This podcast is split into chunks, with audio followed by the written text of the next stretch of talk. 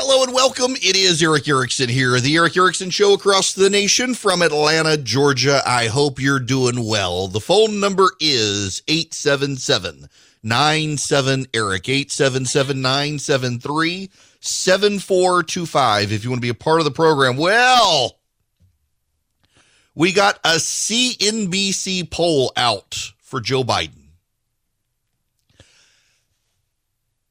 I, you know, I, I, I, have said this, and it needs to be said again uh, today. I said it yesterday that uh, we are living in a in a news loop. Donald Trump, until COVID, could change the news cycle every couple of days, in large part because he had Twitter. But Joe Biden seems not to be able to do it. And we've now got polling from CNBC. Now, keep in mind, this is polling. It came over the holiday season. But polling on holidays and on the weekends tends to actually be beneficial to the Democrats because Republicans are less likely to answer the phone. They're spending time with family. 60%, 60% disapprove of Joe Biden's handling of the economy. 55% disapprove of Joe Biden's handling of the pandemic. 56% disapprove of Joe Biden's handling of the presidency itself. I mean, this is the this is the CNBC write up. President Joe Biden's disapproval rating hit a new high in December as more voters signaled their unhappiness with his administration's supervision of the economy and the COVID 19 pandemic. 56% of voters say they disapprove of the job Biden is doing, the worst such reading of his presidency as he approaches the end of his first year in office according to a CNBC Change Research poll. Prior polls showed Biden's disapproval at 54% in September, 49% back in April.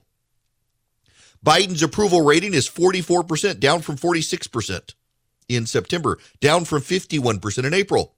The latest sign of trouble for Biden comes as his administration looks to tackle a wide range of economic and political problems ahead of the 2022 midterm elections, which will decide the balance of power in Congress.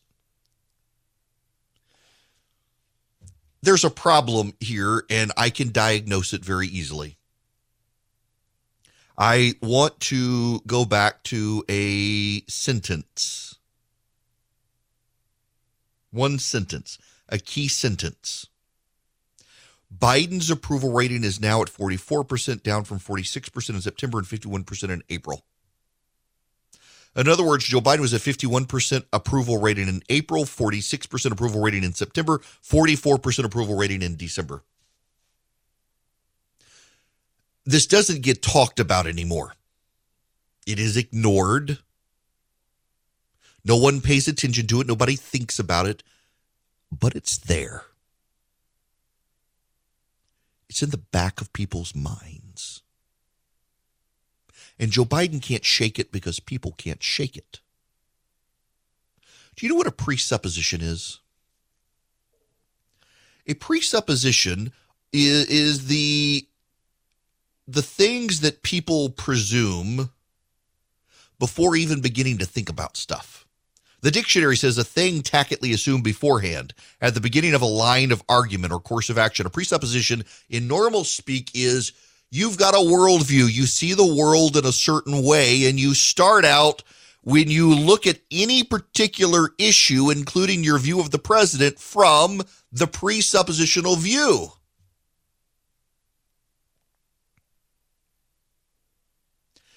In January, February, March, April, May, June, July, the presupposition of the average American was, well, at least he's not Donald Trump. We finally got somebody who's competent, compassionate, empathetic in office. Someone who doesn't mean to tweet. And then August hit. Now, what happened in August? Afghanistan. Joe Biden dogmatically insistently, incompetently decided he wanted to withdraw from Afghanistan. And not only did he want to withdraw from Afghanistan, hubristically, arrogantly, wanted to have the withdrawal done by September 11th, by the 20th anniversary of the terrorist attack on New York and Washington and Pennsylvania. And we withdrew. And more soldiers died in a single day in Afghanistan than have died in the last number of years. We left Americans behind and they first refused to admit it. And then they incompetently and ineptly, and to this day, have still been unable to get Americans out. They hindered third party efforts to get people out. I know one Christian organization that was specifically told by the Biden administration that if they wanted to get more than just Christians out, they might actually be able to get a leg up in the approval process. But since they weren't getting any gay and transgender Afghans out, just the Christians, back of the line for you, this really happened.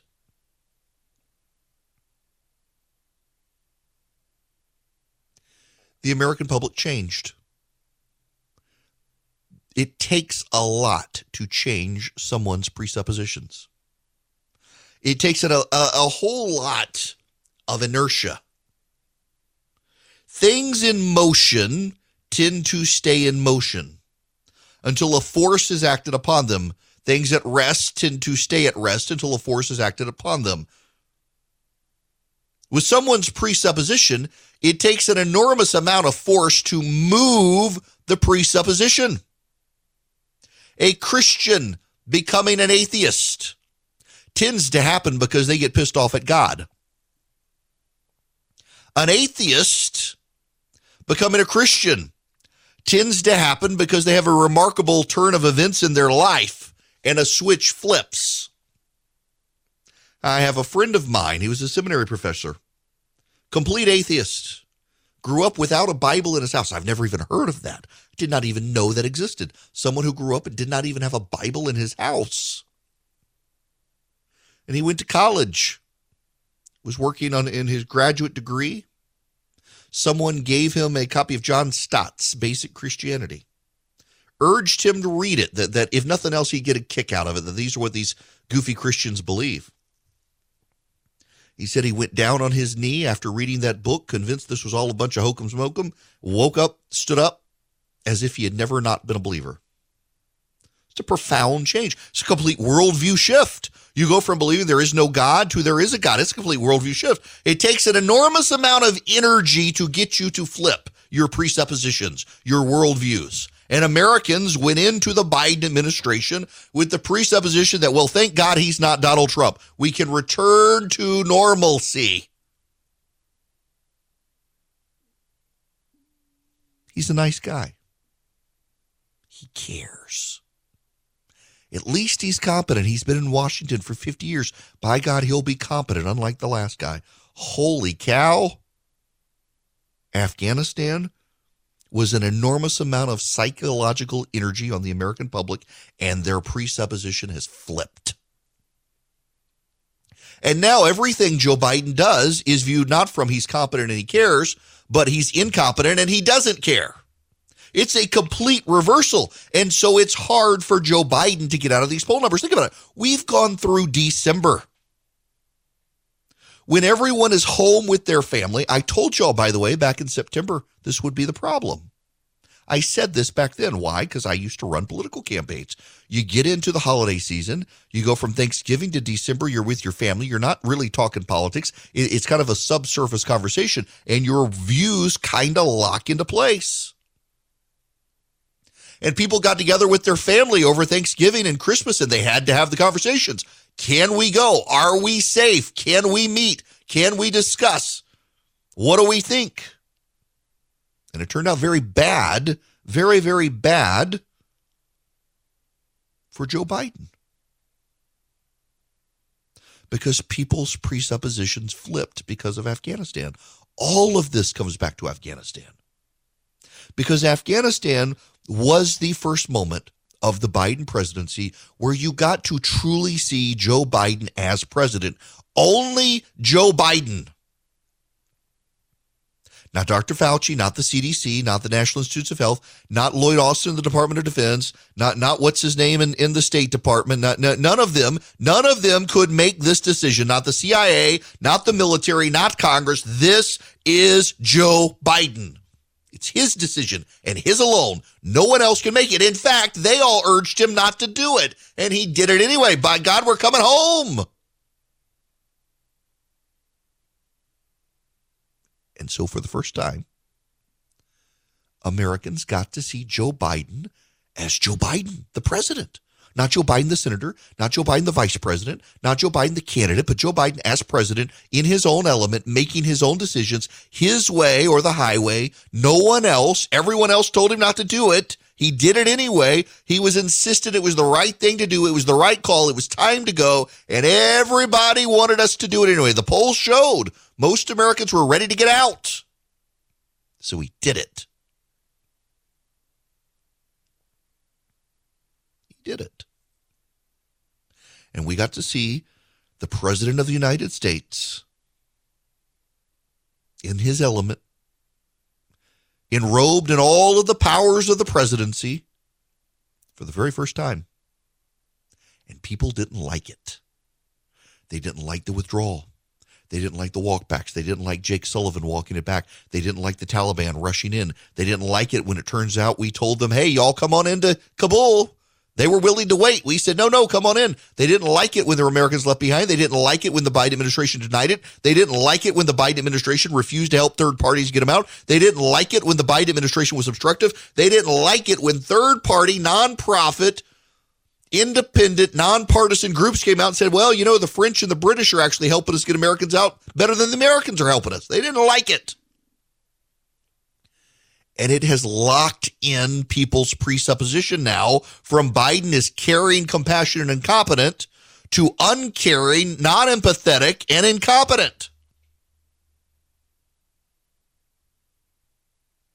The CNBC poll is Biden's approval in the gutter by 12 points. Politico has him in the gutter by 10 points. Economist has him in the gutter by 8 points. USA Today Suffolk has him in the gutter by 14 points. That's the most recent poll. Now, Rasmussen and Trafalgar have left them out because they are Republican leaning polls. But Trafalgar has him down 16, Rasmussen has him down 18. He actually, for a time, for a time seemed like he was rebounding a little bit. You get to the middle of December, it's suddenly 50.2% disapproval. And then you get to where we are now, it's back to in the polling averages 53.9% disapproval. How do you rebound from this? Well, it's hard now because this is officially election season. I've gotten hate mail over the last year from people saying, Why are you talking about the election? The elections, it's two years away. Stop talking about the election. Because it's always been relevant and now it's here. Joe Biden had time to turn things around. Joe Biden could have reversed, but he's been so taken over by the left. And he spent enormous energy trying to push the Build Back Better plan as big as he could get it. I don't understand how they got so bad at this take small wins and build them, and suddenly the public thinks you're a winner. Right now, the public looks at Joe Biden. Not only do they see someone not competent and not caring, they see a loser. Hasn't gotten any of his big stuff done. He lost Afghanistan. He's lost Build Back Better. He's lost it all doesn't even get credit for his infrastructure plan because you know the infrastructure plan was the small ball. Build Back Better was the big ball. He could have taken the infrastructure plan, done a series of small proposals, picked off some Republicans in the Senate to get something done, and he chose not to do it. He chose to go for broke, and now he's broke. You don't recover from that, at least not until after the midterms.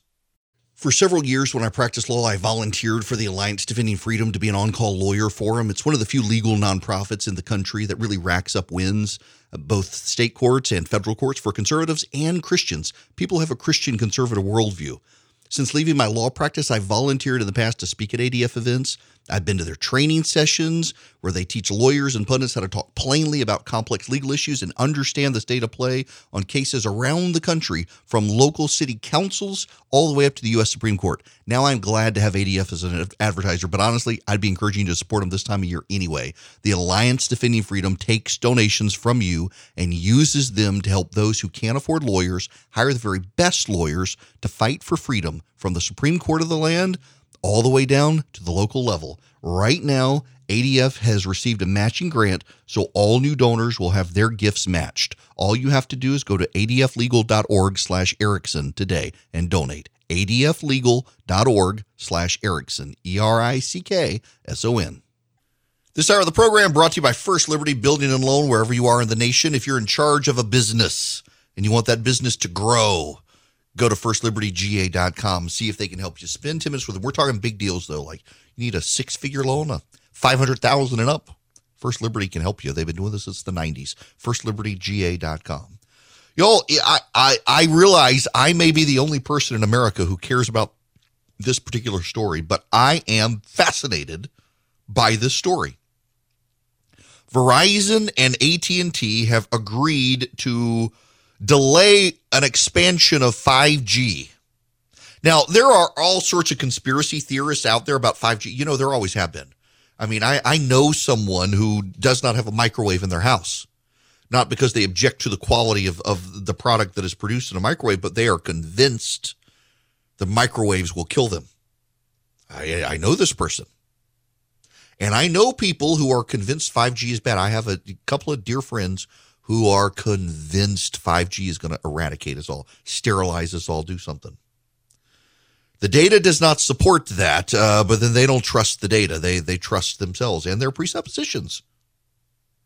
The companies were going to roll out expansive 5G networks, but the FAA and airlines are concerned that it will mess up navigation equipment. So, airplanes, by and large, to make them safe over time, they are really the first autonomous uh, driving vehicles. Airplanes largely fly themselves, land themselves. About the only thing the pilot does is get it to the gate and, and back out to the runway. And then uh, airplanes are so advanced by and large now, they can pretty much do everything else. Get them off the ground. Uh, your airline pilot, no offense to all the pilots listening, I love you all, uh, interact with you so much, but y'all know they want you just to be a glorified attendant to a computer a, a bus driver, if you will, who doesn't even have to put their foot on the gas for the most part. Essentially, over time, and it has worked to their credit, they have made airplanes as safe as possible, largely by eliminating the human element as much as they possibly can. And the results speak for themselves. We can go a whole year without a commercial aviation crash, as we've done. But a lot of the, the controls to do this depend on satellites and radio waves. And as you're landing, planes more and more now have devices that uh, through geolocation and uh, radio waves can tell a plane how close to the ground it is. And there is deep concern in the aviation community that uh, the so called C band spectrum that these new 5G upgrades would use could interfere with navigation equipment on planes. Now, keep in mind that uh, the FAA and a lot of pilots for the longest time were also convinced that if we left our cell phone on on flights, that we would all die. So I got to tell you, I, I, appreciate the FAA and the pilots associations and all really want to keep us safe in the air. I fly a lot. I appreciate them wanting to keep me safe. But I also can't help but recall all of the hysteria all of the time about cell phones on planes. And I don't know that I know a pilot who believes that cell phones will interfere on a plane. I got to tell you, I I took a flight a while back, uh, and it was a helicopter flight. And the pilot of the helicopter, there were big signs when you went out to the helicopter saying, "Make sure you turn your phones off; could interfere with equipment." Got out there, he said, "You can ignore it." Took another flight with a pilot recently on a plane. Did the exact same thing. Said, forget about it. You leave your phone on. Doesn't matter. Urban legend, he called it. And so I, I'm Are we, because of fear and paranoia, yet again delaying technological upgrades in the country? It kind of makes you wonder. I want to be safe on a plane, but not over paranoia that isn't backed up by science. Hello there. Welcome back. It is Erick Erickson here. The phone number is 877 973 7425. Should you wish to be a part of this here program, I'm very glad to have you. Uh, I want to get to your phone calls here in just one moment. You have to bear with me though. I have this enormous amount of data that is so I got a I got a got a new laptop finally. And for the last couple of weeks, it has been syncing data back and forth and it is an enormous amount of data. I have blown through every data cap that I possibly had, uh, and it has slowed down uh, my ability to do stuff, including getting into the call screening program.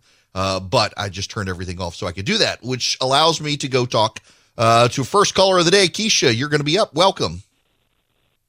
Hi. Um, I was calling to find out why is the Republican Party not being preemptive like how the Democratic Party is being with Ron DeSantis. Yesterday, you said that they are already putting out negative stories. Why they are why are they allowing Stacey Abrams to sit on the sideline and pop popcorn, you know, while they duke it out? Why aren't Such they going ahead and putting out negative ads and things like that? Uh, do you want the the real answer is they're stupid. Um, I shouldn't say that. Um, look, uh, they are they are distracted among themselves. The Republican Party consultant class uh, has a lot of grifters involved these days as well. And if they can't make a they can't make a killing uh, in their super PAC, they're not going to do it. I do think they're coming though. From what I'm told, uh, the attacks are coming. Uh, the problem in Georgia is that uh, you got a situation where the, the Republicans are divided amongst themselves right now. So you've got a, a, uh, a needlessly reckless primary campaign between Brian Kemp and David Perdue in Georgia that we shouldn't have to have. The the number of of legislators in Georgia uh, who I know who are just furious over the situation uh, is is something uh, that, that uh, essentially they all say David Perdue had no business jumping into this, and, and, the only reason he's doing is to placate Donald Trump. Uh, that Brian Kemp has been a perfectly fine governor, uh, and I do think they're right on that. On the merits, I think that there's no reason that we need David Perdue uh, to jump into this race as he has. Um, I, I, really do think that uh, Biden getting or uh, Perdue getting into the race just complicates things. Now, the the the reality here is that Brian Kemp is going to have to raise money to combat David Perdue. David Perdue is going to have to raise money to combat Brian Kemp. And so Stacey really does, by and large, get a pass right now, which is the most unfortunate thing. Um, she doesn't have to be combated. And the Republican Party as a whole is so distracted right now by other races.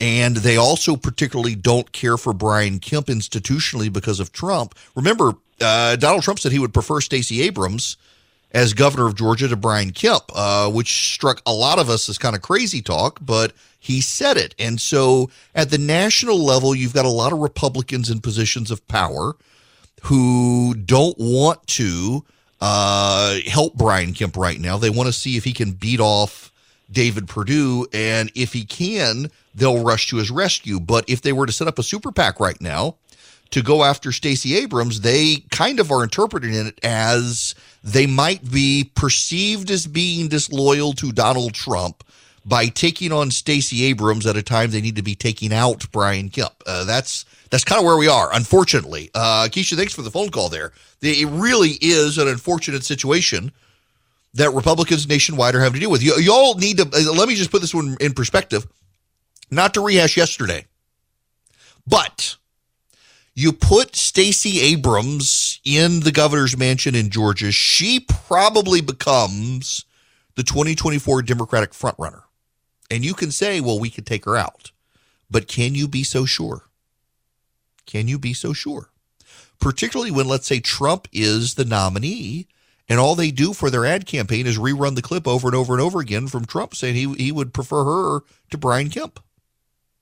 It, it wasn't a good play by him and his team. But again, this is you can't under you can't appreciate the number of people who say they don't want to go on the offense against Stacey Abrams right now because it would be perceived as disloyal to Donald Trump, which strikes me as utterly insane. But this is where we are. Uh, the goal is to get rid of Kemp, and I, you can't get rid of Kemp. Kemp's the only one who's ever beaten Stacey Abrams. You, you don't want to replace a sure bet. I mean, if if the past is the best indicator of the future, and it is, you want to go with the guy who's already beaten her as opposed to the guy who couldn't beat Raphael Warnock. That's just the reality of it. So there, there you have it. Longer answer probably than you expected, but it, it, it just so deeply frustrates me. Republicans always have the habit of snatching defeat from the jaws of victory. And they may do it again on a different issue schools. David Leonhardt is a writer at the New York Times. And he's got a piece up this morning that is generating all sorts of buzz. It's a morning email he's writing. No Way to Grow Up, he titles it. For the past two years, Americans have accepted more harm to children in exchange for less harm to adults. Duh.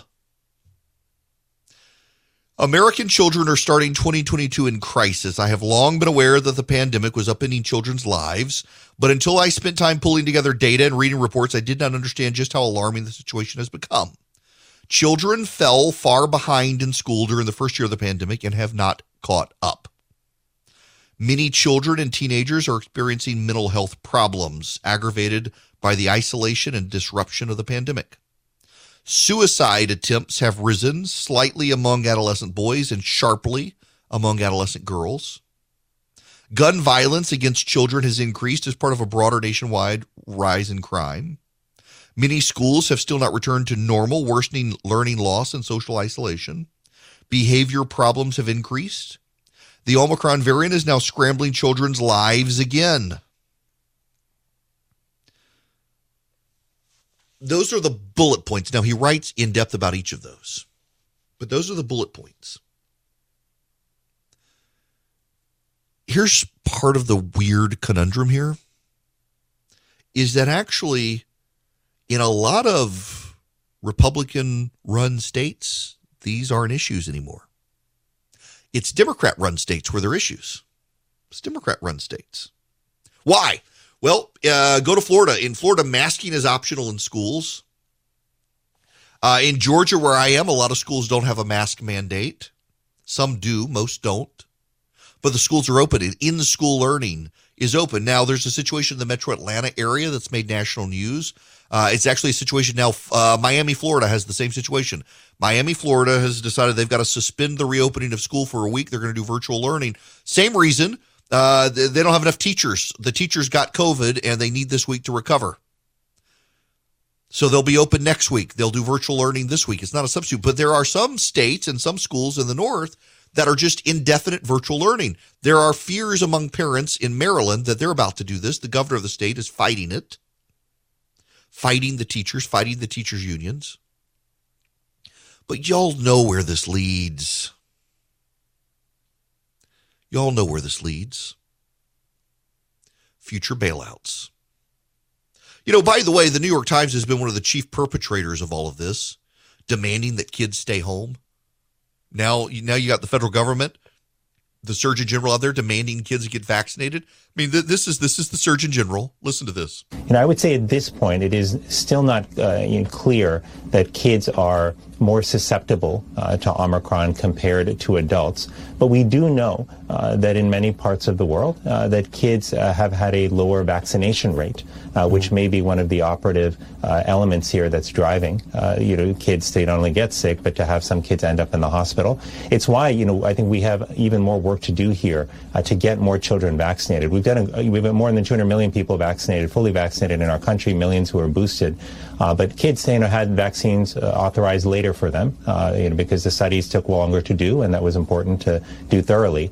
But now we've got to really push, put our foot on the accelerator, get our kids who are five and above vaccinated. Uh, it's more critical than ever.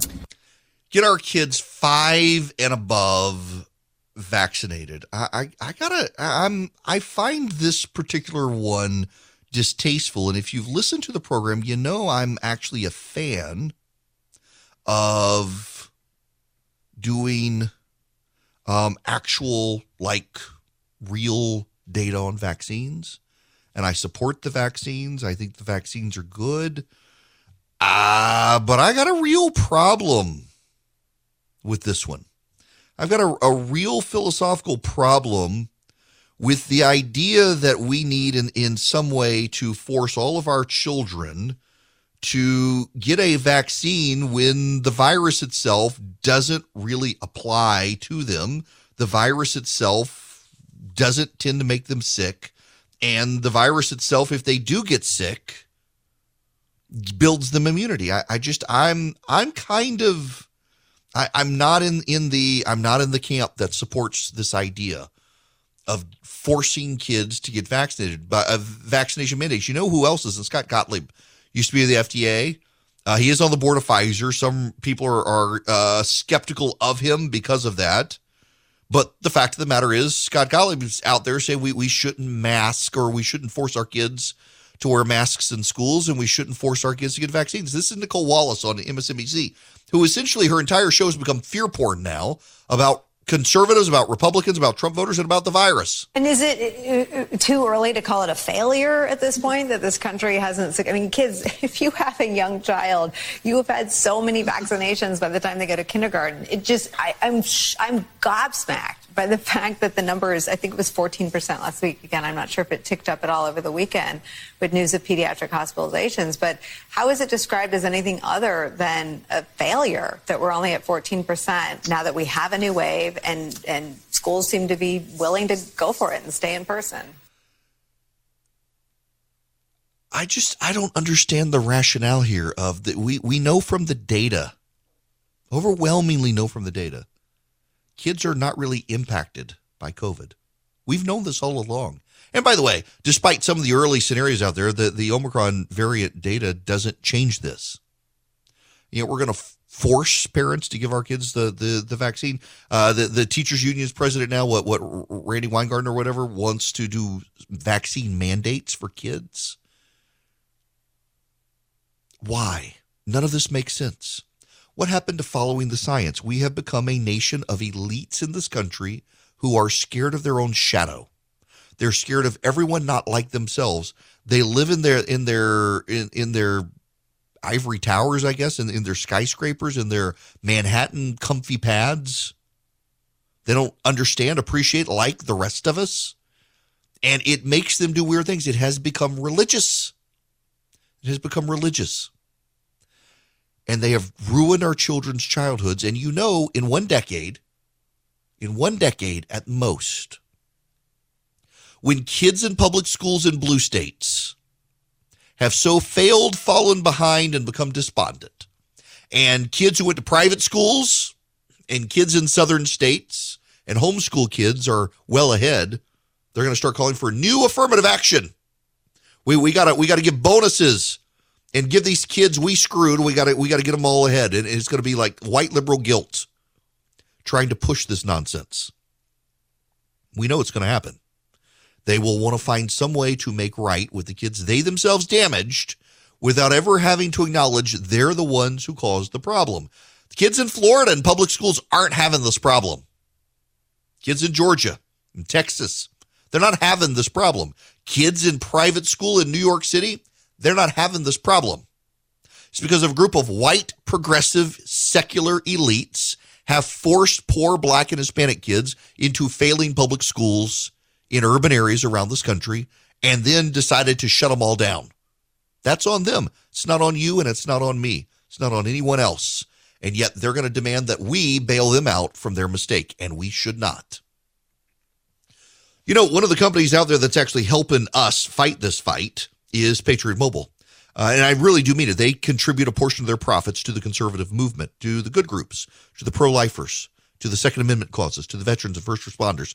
And they don't charge you an exorbitant fee. It's just, it's a cell phone company. In fact, you can save money with them. They give great discounts. If you're a veteran, a first responder, a teacher, an NRA member, gun owner, go to Patriot Mobile. Just check them out. Trust me on this. Tell them I sent you. You get free activation. It's patriotmobile.com slash Erick. Patriotmobile.com slash E-R-I-C-K. Now, if you're averse to using the internet for stuff like this, you can call them 972-PATRIOT. They're 100% U.S.-based customer service. They're headquartered in Texas. God bless Texas. And they're a great company. You should use them. PatriotMobile.com slash Erick. Hello there. It is Erick Erickson here. The phone number is 877 973 7425 if you'd like to be a part of this here program. Glad to have you with me, by the way. Um, real quick, I just, th- this is I, I, one of those subjects that we have talked about a number of times, and there's more data on it, and it's starting to drive people crazy. A Latino group has come out a Democratic Latino group has come out and said, stop using the word Latinx. And the Latino group is being accused of racism. That's right. Axios has this data. Uh, the story elected officials, a major newspaper, and the oldest Latino civil rights organization in the U.S. have all spoken out strongly in recent weeks against the continued use of Latinx the general neutral, gender neutral term promoted by progressives to describe people of Spanish speaking origin. The pushback highlights generational class and regional divisions among Latinos as their numbers and influence grow in the United States. It also reflects a movement by some Latinos to define themselves rather than be labeled by predominantly white progressives and Latino academics who advocate for using the term. Academic and social media circles began using Latinx over the past decade to be gender neutral. Alex Diaz, a political consultant in Nevada, says the term hasn't caught on with working class Mexican American communities. Ruben uh, Gallego of Arizona, a member, the, the chairman of the Congressional Hispanic Caucus, said his congressional staff is not allowed to use the term. The Miami Herald has denounced it. But a group of uh, white academic elite say that it is bigoted to not use Latinx because you are excluding people. Holy moly. Uh, after Donald Trump did better than expected among Latinos in the 2020 election, some Latino consultants blamed the Democrats' lack of engagement with Latino voters and the use of Latinx by white liberals. The term Latinx may be popular among highly educated Latinos in urban areas. It's not, according to the data. But Hispanics, notice the, the shift as well. Hispanic Latinos in urban areas, Hispanics in rural areas don't understand its purpose and are puzzled by it. Mexican American and Puerto Ricans are not fans. Uh, wow. Uh, you, you know, I can tell you this is coming. There's a there is a failure of the political elite in this country to be able to relate to anyone who's not part of the political elite. It just is. And you know the where are the political elite? It largely uh, they are ensconced on thrones within 25 miles of the coast. New York, Boston, Washington, Miami, Chicago, the Great Lakes, Seattle, San Francisco, Los Angeles. And they live in a world that you and I do not live in. They do not relate to each other, to, to us. They literally fly over the country. They call it flyover country when they go between their urban areas. They would not be able to live in a rural part of the country. It is absurd that we should let these people, so alienated from the rest of us, drive the culture and conversation of this country. But because of news programming and where it's all located, that's the deal. It's unfortunate. But there we are. All right. When we come back, we got to move on to other stuff. We'll be back. And you thought these last two years were crazy. Welcome to 2022. It's coming up and nothing makes sense still, especially in business. If you're a small business owner, good luck getting financing from a big bank right now. I can offer you a fantastic solution if you're looking for $750,000 or more in financing for your business. First Liberty Building and Loan. Let's say you want to buy a new building or you want to refi existing debt or you want to buy a company.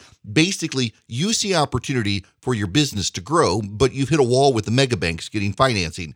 That's where First Liberty Building and Loan and my friends the Frost family come in. They solve small business financing problems better than anyone I've ever seen. They say yes, where big banks say no. It's that simple. Look, just do this. Spend 10 minutes with them. Call them, First Liberty Building and Loan, say Erick sent you. In 10 minutes, you'll know if you're a good fit for their program. Go to firstlibertyga.com. That's firstlibertyga.com. They help small businesses nationwide in all 50 states. Firstlibertyga.com.